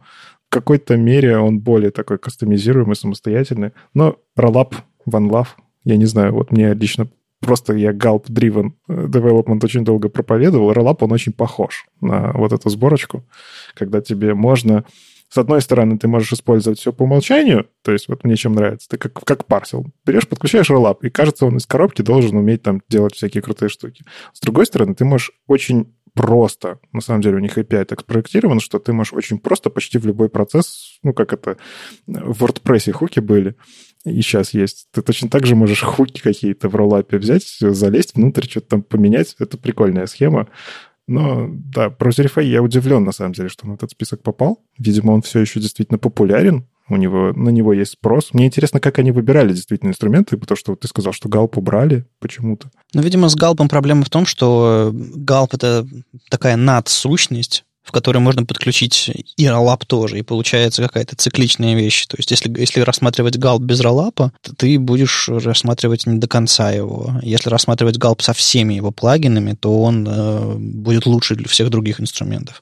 Поэтому у них такая, перед ними стояла такая задача немножко синтетическая, и которая, возможно, просто встроенная такая проблема у этого репорта, что э, количество плагинов, вообще сам подход э, не позволяет по-настоящему все оценить. Они оценивали, в частности, у них была характеристика, они об этом писали заранее, нам тоже характеристика, они использовали популярные плагины и простые подходы. То есть, грубо говоря, с каждым из этих инструментов, если прям вот совсем вывернуться, а еще и исходники подправить, можно выполнить все задачи, которые у них есть по которым они оценивают. Но то, что встроено, или то, что можно сделать простым, распространенным, понятным и поддерживаемым плагином, то шло в зачет. А то, что над чем нужно реально работать, и что работает нестабильно или слишком сложно, то в зачет не шло. И в итоге это такой субъективный, а, но по понятным правилам все-таки сформированный отчет. Теперь я понимаю, почему туда не включили shell скрипты. Самая важная штука. Э, да, NPM скрипты, кстати, сюда можно было бы включить э, просто, просто для ржаки. Недавно вышла прикольная статья Йоханнеса Сиипола Is WebP Really Better Than JPEG. Э, я ее почитала. Вот. Статья интересная на самом деле, но немножко не тем интересная, чем, наверное, она привлекла большинство людей. Я эту статью прочитала как э, ответ Гуглу, потому что э, в этой статье есть э, ровно тот же, тот же research, который провел Google и который э, Google приводит как э, аргументацию того, что WebP лучше, чем JPEG. Но на самом деле тут есть очень-очень много всяких разных тонкостей, и статья, несмотря на то, что она действительно хорошая и прикольная, все-таки не нужно воспринимать ее как э, какое-то руководство к действию. Почему так? Во-первых, э, начиная с названия, э, такие сложные форматы, как JPEG и WP, ну, да и любые картиночные, нельзя сравнивать в терминологии лучше-хуже. Вот, это первая штука. Вот, ну и, соответственно, вторая — это э, метрики. Тут история, на самом деле, достаточно давняя. Изначально, когда э, только появился WP-формат, э, когда вышел вот этот вот пруф от Google, что, смотрите, он лучше, чем JPEG, они использовали изначально метрику, которая называется Peak Signal to Noise Ratio, по-моему. И эта метрика, она ну, не очень хорошо говорит о качестве изображения. Им предъявили вопрос, типа, почему так? Да, давайте использовать более современную метрику. И тогда перешли на метрику, которая называется Structure Similarity Index, и для нее тоже, в общем-то, пруф получили. В этой статье ровно та же история. Они взяли тот же датасет, то есть это э, кодек датасет, это такое большое количество всяких разных изображений. Это пожалуйста, а, при помощи там, некоторых кодеков, ну и привели результат. Вот. И по этим результатам получается, что иногда VP лучше, а иногда не лучше. И вот здесь вот э, начинаются ключевые вопросы. Во-первых, эти форматы, ну, слишком, слишком разные. В Гугле тоже, на самом деле, не очень аккуратно написано. Там написано, что э, VP лучше на там, 30%. Ну, ну, понятное дело, что нет. Во-первых, у VP есть э, два варианта. Есть сжатие с потерями, сжатие без потерь. Какой из этих вариантов лучше JPEG? -то? Они что сейчас сравнивали? Непонятно. В статье приведены более конкретные цифры. Там написано, что иногда лучше, иногда хуже, но так непонятно. И, скорее всего, в ресече Гугла такое доминирование VP по метрикам обусловлено тем, что они кодек не тот использовали. А в статье использовалось два. Первое – это CGPEG, и второе – это MOSGPEG. Это на самом деле почти одно и то же. Проблема вот этого подхода в том, что качество картинок пытаются оценить на основе одной метрики, да, которая называется Structure Similarity Index, и которая вроде как показывает, какая картинка лучше, чем исходник. Но проблема в том, что это так не работает. Почему это так не работает? Потому что технология по сжатию JPEG основана на очень простой идее. Мы берем какие-то, берем картинку, бьем на блоки и выкидываем оттуда какие-то данные. Технология, которая использует VP, она основана немножко на другой идее, что мы берем картинки, бьем на блоки и пытаемся блоки предсказывать на основе предыдущих. И это значит, что разные, для разных картинок вот эти VP и JPEG будут вести себя очень сильно по-разному. Например, если взять картинку и накинуть на нее а, гауссов шум и начать это сжимать, и вот а, цифры, которые обычно получаются для JPEG или VP, они просто абсолютно тут же сразу же разойдутся, потому что у VP очень большие проблемы с сжатием шума. Посему правильный, на мой взгляд, подход — это не такой, это не использовать вот одну метрику Structure Similarity Index, а использовать какую-то более продвинутый тулинг э, для оценки. И, на мой взгляд, такой тулинг есть. Его предложили товарищи из Netflix. Это специальная библиотека, которая на основе специальных датасетов оценивает качество картинки. Называется VMAF. И расшифровывается видео мультиметод Assessment Fusion, по-моему. Вот. И там вот классно, там и email, и выборки. Мне кажется, вот, вот так вот оценивать надо, а не просто взять, э, не знаю, для большого количества картинок средненько посчитать. Вот у меня есть просто психологическая травма. Когда-то давно Вадим делал разбор сайта CSS Minsk.js, опять же, по моей же просьбе. А, да, то есть я его попросил действительно оценить, как мы там сделали нормально, ненормально. И пожалел, да? Нет, не пожалел. Я все еще согласен со всеми твоими поинтами. Не все там поправлено, но теперь я этим не занимаюсь, как бы не совсем моя, как сказать, ответственность теперь. Там вот, вот пришел человек в комментариях, который сказал, так у них VP не используется. Ну, типа, у них там джпеги, просто подключите VP и сразу станет лучше. У меня, у меня, я, я просто потратил на оптимизацию этих картинок, наверное, два дня, чтобы это все собрать. Каждую вообще в итоге. Я сначала хотел это автоматизировать, просто чтобы сборка была прям автоматом все делалось, а потом пришли к мнению, это статический сайт, э, спикеры меняются раз в год, мне ничего не меняет, ну, не, не мешает взять и самому пожать эти картинки. Так вот, поговорим про скандинавскую выпечку. Конкретно про алгоритм Гуцли. Все сжатие JPEG, большинство, вот, по крайней мере, существующих сжимальщиков, кодировщиков, они стараются не терять цвета. То есть цвет — это такая штука, которая, она теряется, возможно, при сжатии каким-то образом, но она не видоизменяется. А Гусли — это такой интересный алгоритм, который для того, чтобы сжимать лучше, он в определенных каких-то таких э, погрешностях может изменить цвет на картинке так, чтобы визуально ты это вряд ли заметишь. Ну, то есть человеческий глаз, он больше воспринимает яркостный канал, а вот эти два канала, которые отвечают за красный-синий, насколько я помню правильно. CBCR, да. Ну, типа. Ну, да-да-да, вот эти вот каналы, их можно чуть-чуть видоизменять, и глазу, в принципе, будет пофиг. Но суть-то в том, что в JPEG еще встроено, помимо вот этих всех преобразований, мы сегодня очень много говорим про устройство JPEG, конечно, там есть еще этап, где у тебя тупо банальное сжатие, придуманное черт знает сколько времени назад, э, когда ты просто берешь и сжимаешь количество повторяющихся э, токенов, символов. Ну, вот, короче, такой, я не помню, как называется. LRE, по-моему, нет? Да-да-да, RLE, все правильно. Суть в том, что, ну, типа, это то же самое, что смотреть на GZIP, да, и сравнивать GZIP какой-то вот со всеми остальными архиваторами, ну, это тоже не совсем валидно, потому что вы можете подключить туда Бродли, Зопфли, вот это вот все, это про скандинавскую выпечку. А, ну, то есть есть Зопфли, который это по факту просто алгоритм для GZIP, который более эффективный. Он сжимает дольше за счет того, что он там пытается какую-то энтропию, что-то там, вот это все. Я почитал описание алгоритма, там реально энтропия, математика, физика, куча-куча всего. Но она, черт побери, работает. Целый научный труд. Science. Да. Гудсли это тоже science. Там идет какая-то такая... Ты картинку 200 на 200 пикселей будешь сжимать там полминуты. Хотя, ну, для многих сборок это непозволительная роскошь. Поэтому это не такая распространенная штука. Но статически собрать прикольно. И вот я уже давно убедился, что вот сжатие через гусли, оно всегда, вот прям всегда лучше, чем сжатие через WebP. Но при этом сборка там, ну, не сборка, а вот сжатие конкретной картинки 2000 пикселей по ширине, это ты вот на 20 минут ставишь ноутбук э, обогревать помещение и пошел готовить себе там что-нибудь. Сжимает лучше. Ну, то есть в данном конкретном случае нельзя сравнивать и HPAC. И я тоже был возмущен, когда мне раньше Lighthouse прям принуждал ты должен использовать VP, потому что мы так сказали, мы посчитали, VP эффективен. Но у них есть причины так говорить, потому что весь, весь веб, он либо в PNG, либо в JPEG со стопроцентным сжатием, э, сжатым C, этим CJPEG, который э, изначальная реализация была. Насколько я помню, как работает Lighthouse вот именно в этих саджестах, он смотрит размеры изображения и смотрит, э, ну, типа, среднее количество байт на пиксель. И если твое изображение вот вылезает за это самое среднее количество байт за пиксель, он говорит, не используй современные форматы.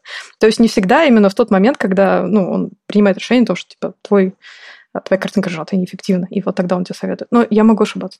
Но это, опять же, это манипулирование статистикой. То есть мы берем среднее значение. В целом, в статистике среднее значение почти никто не использует, там используется медианное, потому что оно более физически верное. Ну, то есть ты можешь посчитать, сделать какое-то исследование, сказать, в среднем надо делать вот так. Но в среднем это говорит о том, что куча случаев, когда не так. Тебе Lighthouse зеленый нужен или сайт быстрый? Так вот, вот в том-то и дело. А объясни это заказчику. Мне повезло. У меня как бы на моей работе у нас не Lighthouse, у нас свои метрики, которых тысячи. И там под них подстроиться на самом деле еще даже сложнее, но там все обосновано. Но я же как бы помню э, свою бытность там фриланс-проектов и в целом, ну, то есть у тебя есть заказчик. Какая у него метрика, как он может определить, что ты сделал быстрый сайт? Ну, он где-то услышал, ему кто-то рассказал, что в Lighthouse е соточка — это быстрый сайт, и он ставит это в ТЗ. И что ты будешь делать? Ты будешь делать, чтобы получить получить эту соточку, потому что тебе нужно получить деньги за проект. Давайте согласимся просто, что если вы сделали зеленый Lighthouse, то, в принципе, вы постарались, и у вас все в порядке. Другой вопрос, что можно дожать сильнее, и тогда Lighthouse, может быть, не знаю, пожелтеет. Но грубо говоря, если вы сделали зеленый Lighthouse, вы на две головы выше, чем в среднем отрасль. Вы можете быть абсолютно довольны тем, что получилось, но знать, как дожать еще больше. Вот в том-то и дело. И что очень сложно объяснить заказчику, что, ну, знаешь, вот там он WebP требует, я так делать не буду. Он такой, ну, я тебе платить не буду. Вот сейчас можно давать ссылочку на эту статью, где вот почитай, почему я так делать не буду, мы хотим сделать... Мы хотим, чтобы ты своим сайтом зарабатывал денежку, заказчик. Хочешь зарабатывать больше, доставляй пользователю меньше трафика лишнего, и будет счастье.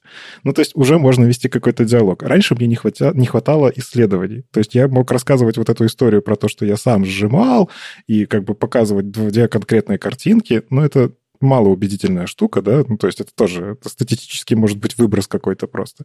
А здесь конкретное исследование. На самом деле мы снова здесь возвращаемся к тому же, что я и говорил чуть раньше, типа для конечного разработчика какие задачи есть. Если, грубо говоря, я кидаю в скуш, где там по умолчанию JPEG 75, мост JPEG 75 и а, сравнимое качество для WebP, у меня WebP получается меньше. Поэтому, ну, ну, ну вот все ну, меньше получается. Я не хочу файн-тюнить, я хочу пакетно кидать NPM-скрипты всякие и прочие, прочие NPM-модули, э, просто пакетно кидать, и чтобы он мне все сжимал. И я не хочу думать, я просто хочу понять, что я постарался выбрать формат, который в среднем при пакетной автоматической неразумной оптимизации работает лучше. И WebP черт побери, работает лучше в этом смысле. Какие бы исследования ни показывали. То есть, если вы начинаете сравнивать, насколько структурно картинки одинаковые, начинаете копаться в, в, в мелочах, если вы не принимаете во внимание, что в WebP там полупрозрачность есть, и можно сделать классный полупрозрачный JPEG, например. То есть, анимацию и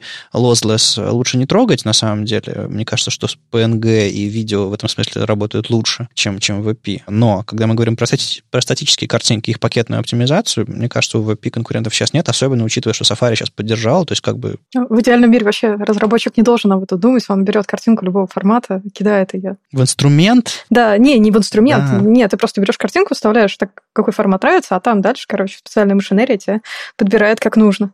Вот у нас даже Ой, есть я... такая open source штука, да. Ну да, это у вас CDN такой, да? Ну, не CDN, а это, короче, инструмент, который можно поставить перед CDN, в него кидаешь картинки, он тебе все сжимает, и вот, короче, вот так вот это работает. А у вас есть какой-нибудь человек-ориентированное руководство по его использованию? Да, у нас есть огромный сайт, называется imageproxy.net, где с картинками написано, что как, э, где много всякой документации.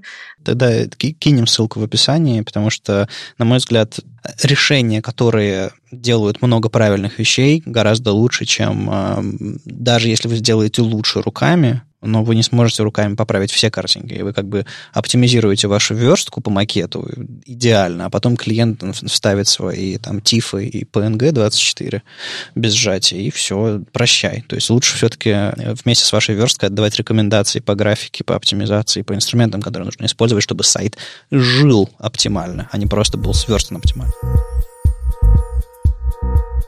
Тут всплыло, что WebKit и Gecko, то есть Safari и Firefox, и не собираются некоторые API поддерживать, и чувствуют себя по этому поводу прекрасно, потому что они стараются сделать так, чтобы пользователю было безопасно, удобно и хорошо. И в, в список этих API входят всякие там веб-Bluetooth, веб-MIDI, магнитометр, NFC, память устройства, там некоторые доступ к сетевой информации, статус батарейки, Serial API, веб-USB, сенсор геолокации и так далее, так далее, так далее. То есть набор API, который перечислен перечислен а, отдельно на отдельной странице WebKit и на отдельной странице Mozilla, а, где а, написано, допустим, у Mozilla отношение к каждой спецификации, типа интересно, стоит поработать, уже внедрили, или harmful статус у них есть. И это, конечно, всех сильно взбудоражило. Особенно в ситуации, когда Google в своем хроме, в общем-то, внедряет новые API со скоростью 5 API э, за неделю новые. И абсолютно вправе, на мой взгляд, чтобы э, сократить э, расстояние между нативными платформами и веб-платформой, чтобы все задачи, которые хотелось выполнить, можно было выполнить не только в нативных платформах, закрытых, изолированных и более сложных, но и на вебе, чтобы и всякие там и PWA нормально работали, и чтобы всякие электроны тоже было, было проще запускать и с ними работать, э, не используя, допустим, нативные модули, делая платформу конкурентоспособной. И тут несмотря на то, что у Chromium подавляющее большинство и все, все такое, у нас все-таки есть два сильных конкурента, и получается, что они подтачивают возможности веба и потихонечку его погубят когда-нибудь. В общем, меня это очень сильно взбудоражило, не только меня, но и всю отрасль. Было много обсуждений, была классная статья Алекса Рассела на эту тему. Но мне интересно услышать, что вы об этом думаете. Может быть, это я такой нервный, а тут, в общем-то, ничего нового не произошло, и все будет хорошо? Честно говоря, я, меня это по большей части обошло стороной. На что я обратила внимание, это про Network Information API. Вот, и я читала отзыв от э, Firefox, что, в общем-то, а зачем вам оно надо? Э, используйте встроенные механизмы, и, ну, и это показалось логичным, на самом деле. Насчет остального, чисто теоретически, вот, допустим, тот же Network Information, это может быть плохо для пользователя. Это как, ну, вот, не знаю, основывать э, какие-то свои штуки на строке юзер-агента, это же ужасно, да? Вот, и тут то же самое, то есть нужно подстраиваться, не знаю, под какие-то общие для пользователей вещи. Вот, а вот что касается остальных, там, вот, например, э, не знаю, веб-Bluetooth, ничего не могу сказать. Я, я, я вообще первый раз услышала, что такое потенциально может быть. Да, я много лет назад делал, несколько лет назад делал доклад по Bluetooth, когда он только появился в Chrome. А, это прекрасный API. А, опять же, веб-MIDI я тоже использовал для настройки одного своего там устройства. Это вещи, которые прекрасно отлично кроссплатформенно доступны на нативных платформах. Android NFC, веб-Bluetooth, MIDI, геолокация, все, вообще все, что хочешь. На iOS то же самое, практически, практически все, что хочешь, только, ну, поаккуратнее немножко. Apple построже, чем Android, по-моему, чем Google. А веб, не, нельзя. Как вы можете это себе объяснить? Давайте покопаем немножко в истоке. Но в целом, касательно Bluetooth, я помню, что у тебя угнали э, дрона во время выступления. То есть сам по себе Bluetooth — это не самый секьюрный протокол, который есть. Но я до него допрыгнул и вернул его. Но все-таки, согласись, в плане безопасности там есть нюансы. Нет, это проблема была не с, не с Bluetooth, а проблема была с, с конкретным устройством, просто потому что там изначально оно выпущено как открытое. То есть это не проблема протокола, очень много всего можно сделать поверх Bluetooth, которое сделает авторизацию, секьюрность и все остальное. Но здесь конкретно чем обосновывает это WebKit? Я, точнее как, я могу понять, почему Apple, а конкретно WebKit, решили вот так сделать. Первое — это их политика сейчас на то, что мы за приватность пользователей. Это их глобальная позиция по всем продуктам, в том числе там по устройствам, выпускаемым Apple и так далее. То есть это политика компании. Они эту политику должны транслировать во всем. И очень странно, если мы заявляем, что у нас самые защищенные девайсы, и при этом для того же самого веба мы делаем совсем по-другому. Но у них есть еще огромный рынок, это рынок нативных приложений. Если Google выиграет в этой войне условной а, и все перейдет в веб, Apple потеряет, кажется, большое количество денег. Просто вот так. Так работает бизнес. Поэтому Apple действительно, ну, я сейчас спекулирую, я не знаю, какие, может, у них там действительно хорошие причины какие-то это есть на это все делать, но мне кажется, тут реально замешаны в том числе и деньги, нативная платформа, потому что вот тоже меня немножечко так... Э, я не могу назвать это лицемерием, но нативное это приложение ко всем этим API умеют обращаться, имеют доступ. Там, конечно, другое. Фингерпринтинг там не сделать, потому что если пользователь установил приложение, он соглашается с тем, что с него это все собирают. То есть ты любое приложение ставишь, ты соглашаешься с лицензионной политикой. А веб, он работает по-другому. Ты заходишь в сайт, на сайт ты можешь быть не согласен изначально. Отсюда все эти GDPR и прочие всякие инициативы, потому что веб, он работает совсем по-другому. Ты можешь зайти куда-то случайно, а на тебе, ну, ты не можешь просто взять и согласиться с их правилами, потому что мимо проходил. Но касательно того, что взять и просто запретить кучу API. Мне понравилось э, как раз обсуждение от э, Максимилиана Фиртмана, который в целом много лет обсуждает все, все такое от Apple, я во многом с ним согласен в том, что это лениво. Это очень ленивый подход, когда, знаете, мы тут решили, а мы вообще не будем это делать. Ну, мы еще и уберем те фишки, там уже у них есть вообще штуки, которые, которые они уже внедрили, и говорят, мы их потом выпилим. Ну, например, кастомные шрифты, которые может загрузить, загрузить например, какое-нибудь приложение вам в систему. Они такие, не, вы знаете, в вебе теперь больше нельзя будет это делать. Я понимаю, как это связано с фингерпринтингом. Я понимаю, как можно использовать все эти штуки для того, чтобы составить полноценную картину о том, как человек зашел, и таргетировать на него рекламу. Сейчас вот все эти скандалы с политикой, что вы можете таргетировать по, по устройству, понять политические предпочтения пользователя и таким образом влиять на картину мира этого человека. Это все понятно. Это, ну, мы живем в таких реалиях, это действительно проблема. Но ее решают очень странным способом. То есть вместо того, чтобы попробовать поучаствовать в обсуждении этих API и сделать эти API такими, чтобы они были, ну, чуть более безопасными, чуть менее фин, фин, фингерпринтными, я не знаю.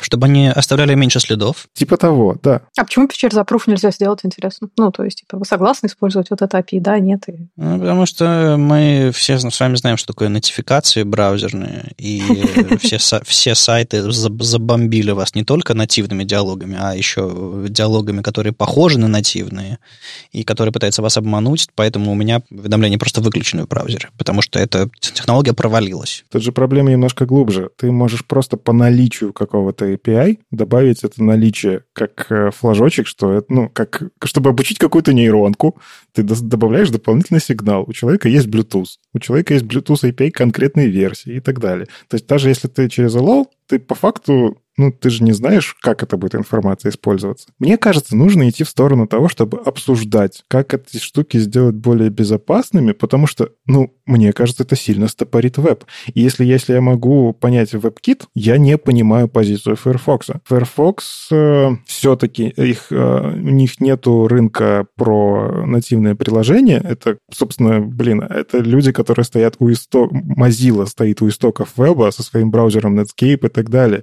Для меня ну, для меня это вот прям такое, это больно. Люди, которые по факту подарили нам интернет в том виде, в котором он сейчас есть, они JavaScript нам подарили, черт побери, а они сейчас за то, что давайте-ка мы отпилим веб, от веб-платформы здоровенный кусок. Я просто не вижу обсуждений вокруг этого. Меня больше всего огорчает, что нет обсуждений, как сделать хорошо, есть просто политика. Давайте мы не будем делать это вообще. Возможно, обсуждения были приватные внутри Mozilla, возможно, даже были публичные, но в каких-то рассылках, которые никто не знает, не видит. И да, вот от Mozilla такое слушать больнее всего. Причем Мар Маркос Кассерос, э, опять же, он э, немножко, немножко даже в опере успел поработать. Тогда я, мы, мы с ним немножко знакомы. А, и он как бы очень разумный, хороший человек. То есть к Маркусу у меня никаких вопросов нет. Он знает, что говорит. Это безумно. Я его уважаю. Он сделал много чего хорошего. Поэтому, когда он что-то говорит, Mozilla не будет этого делать, я понимаю, что это взялось не от лени, еще от чего-то, потому что у компании есть позиция, у него есть позиция, и это все берется не из воздуха. Но когда мы говорим про Apple, и WebKit. Вот давайте будем серьезны. Если бы Apple вела себя так же хорошо, как Mozilla, в смысле, так же хорошо относилась к вебу, так же хорошо относилась к разработчикам, так же хорошо относилась к документации и ко всему на свете, ее, ее аргументы прозвучали бы очень хорошо. Ну да, да, да. То есть вы участвуете во всех этих э, комитетах, вы внимательно дискутируете, вы не нашли, к сожалению, компромисса, вместе с ними, хотя, вместе со всеми, хотя старались. Ваши все API, ваши все подходы, ваше все, все, все прекрасно задокументировано. Разработчики знают обо всех ваших новых изменениях в браузерах. Вот, вот если бы это все было, а всего этого, черт побери, нет, что интересно. То есть Apple забивает на очень многие вещи относительно веба. Внедрили забыли рассказать. А, внедрили криво, внедрили наполовину, внедрили еще как-то, или решили не внедрять и не рассказали об этом, выпилили, не обсудили. Вот если бы всего этого не было, я бы с таким же интересом и доверием отнесся бы к их анонсу. Но если они просто говорят, это интересы пользователя, точка, эм, да, этому хочется верить, но этому веришь не до конца, безусловно. А мне вообще в целом во всей этой ситуации раздражает один факт. Компании большие решают, какие у меня интересы. Ну, то есть, с одной стороны, они борются за добро. Они действительно стараются сделать, чтобы для тех людей, которые технически не подкованы, не было манипуляции их мнением и так далее. То есть это действительно глобально существующая проблема, и я не буду делать вид, что я не понимаю, что она есть. Но, опять же, есть куча людей в мире, которым, во-первых, им хочется получать таргетированную рекламу. Я лично знаю таких людей. Да и, черт побери, я сам иногда хочу получать таргетированную рекламу, которая учитывает мои предпочтения, чем какой-то рандомный шлак. Честно говоря, я некоторые вещи даже по такой рекламе покупаю. Меня это вполне устраивает. Но не все, справедливости ради. Есть люди, которым, у которых есть компромисс. С одной стороны, ты хочешь, наверное, чтобы тебе вообще реклама не показывалась в целом, да, но если уж и показывалась, то черт с ней, любая, да, то есть они не хотят палить свои данные. Но у них есть другое. Они хотят, ну, я купил себе дорогое устройство, у которого куча всяких опишек, которое умеет, там, не знаю, э, с космосом общаться, сенсоров 100-500 у него встроены. Я хочу, чтобы приложения, в том числе веб-приложения, которые все больше ведут себя как нативные, помогали мне использовать эти штуки для того, чтобы мне было лучше. Многие API, они позволяют, ну, типа, я держу, вот, не знаю, тот же самый uh, WebUSB, да, он позволяет в том числе с безопасностью же работать. То есть благодаря протоколу WebUSB вы можете подключить USB-шные токены к вашему сайту, которые вот позволяют вам лучше, гораздо более секьюрно работать с этим сайтом. А тут мне два браузера говорит, нет, ты знаешь, нам плевать на твою безопасность, вот именно для конкретно этого API. Зато мы бережем твой фингерпринтинг. Но это же, это очень странно. Пользуйся нашими аппаратными средствами авторизации, которые для этого купи себе MacBook, iPhone и так далее, с Face ID, Touch ID и прочее. Кажется, что в этом вообще, во всей этой ситуации просто реально нужно ввести одну единственную галочку я хочу э, отдавать свои данные, я не хочу отдавать свои данные. Чтобы на галочке было написано YOLO. Ну, типа того, да. И по умолчанию, если так сильно хочется браузером, чтобы это было прям все хорошо, по умолчанию будем считать, что don't track. Пожалуйста, ничего обо мне не знаете.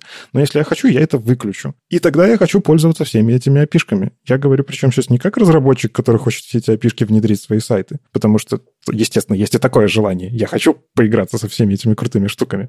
Мне дают эти игрушки, но говорят, их нигде нельзя использовать. Ну, come on. А я как человек, которого... Вот у меня iPhone лежит, в нем встроен Ambient Light Sensor. Я могу его использовать для подключения темной темы на сайте. Я считаю это вполне себе удобно, когда я выключаю свет, чтобы у меня тема становилась темнее, потому что, ну, типа, это помогает моим глазкам. Почему? Почему меня WebKit хочет лишить этого? Почему они хотят сделать, чтобы я пользовался? Марка справедливо говорит, что тебе не обязательно прямой доступ к этому API. Ты можешь э, сделать, э, то есть, грубо говоря, если пользователь хочет подобного поведения, он настроит это у себя на уровне операционной системы, а, а, а тебе прокинет на уровне CSS свойства prefers как там оно там звучит. То есть ты будешь предпочитать такую-то тему. Соответственно, ты получишь этот API не прямую, а вот опосредованно. Но на самом деле мой главный use case вообще, зачем эту дурацкую рыбу, фугу и все ее API внедрять, и почему Google этим занимается в частности, и почему я это поддерживаю, это то, что есть определенный тип приложений, мусорных приложений. Знаете, вот сейчас вот еду покупают люди на вынос, потому что рестораны закрыты, иногда дома задалбывает готовить. Я всем говорю, пожалуйста, не кладите мне приборы для еды, я просто принесу домой и съем это, как бы салфеточки всякие. Все забивают, все забывают.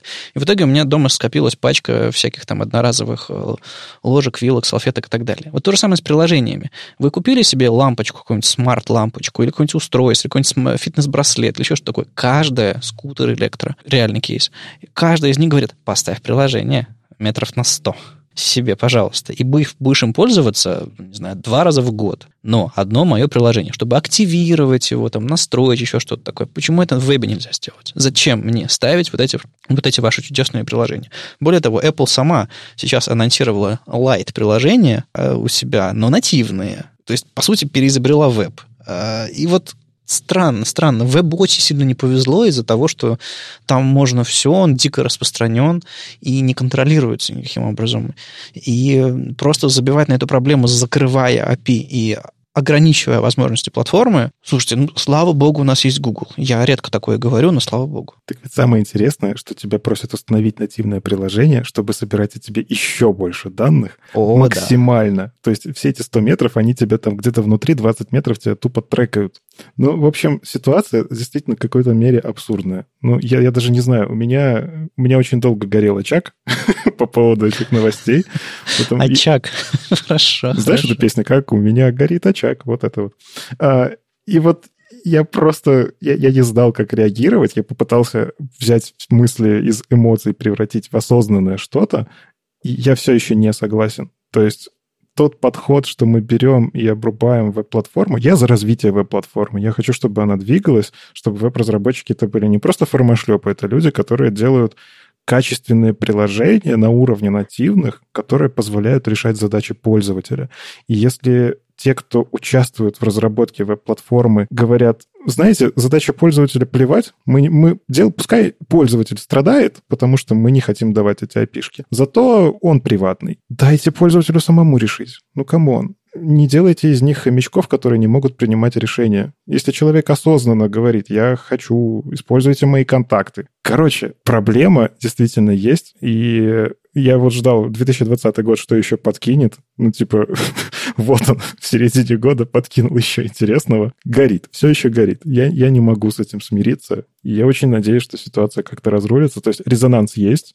Вот раз мы обсуждаем, в Твиттере там вообще война целая идет, и там в эту войну вовлечены куча людей из разных компаний. Я очень надеюсь, что это не остановится, это будет обсуждаться, это будет двигаться. Потому что, ну, черт побери, Chrome просто возьмет и выиграет. Мне кажется, что у них позиция гораздо более правильная и более популярная, поэтому они и выиграют. Полин, ну как, мы тебя немножко убедили своей болтовней, что это важно, нужно, или... Ну, кажется, что... Ну, было бы интересно посмотреть на описание э, консернов, связанных с конкретными опишками. То есть, типа, не секьюрно, ну окей, ладно. А что это значит? И вот э, ну, какое-то более-менее э, осознанное мнение, мне кажется, можно сформировать только после того, как увидеть, а где там, в общем-то, не секьюрно, и, э, а можно ли это как-то обойти. Вот. И на самом деле я до сих пор не поняла, ну окей, ладно, с Safari все понятно, а А Mozilla почему тогда, если у них э, они ориентированы на пользователя, им не нужно продавать свои маленькие сэндбоксовые штучки, почему они не поддерживают? Ну, у них такая же ориентация на секьюрность и безопасность пользователя. У них, э, я в Сан-Франциско был в музее, который Mozilla построила, ну, такой интерактивные инсталляции всякие про приватность и безопасность. Где-то там на одной из главных улиц прям двухэтажный большой замок приватности. Замок приватности, вау. Э, в котором объясняются разные концепции современного веба, в каких местах вам безопасно, в каких опасно, какие вещи вы делаете, не, делаете. Очень интересная штука. И вот это их главный драйвер, это их один из главных эм, аргументов, почему кому-то нужно сейчас использовать Firefox. Они официально внутри себя, внутри браузера создают инструменты, которые мешают Facebook, допустим, трекать вас. Не знаю, создают расширения, которые конкретно для Facebook этот, этот таб делают приватным, чтобы ни, никакая кнопочка Facebook никакой страницы не утекала никуда. То есть для них это еще более важно, чем для Apple. Они этим начали заниматься, кажется, еще раньше, чем, чем Apple вот сделала э, упор на такую секьюрность. Ну или, по крайней мере, параллельно вместе с ними. Так что это для них тоже важная статья. И если бы только Apple об этом говорила, с доверия было бы меньше гораздо из-за их э, ангажированности в нативные платформы. Но когда об этом говорит еще и Mozilla, это заставляет об этом задумываться больше. Mozilla я больше доверяю, чем Apple в этом смысле. То есть тут как бы у меня нет вот такого четкого, что типа они несут полную чушь, разрешите все.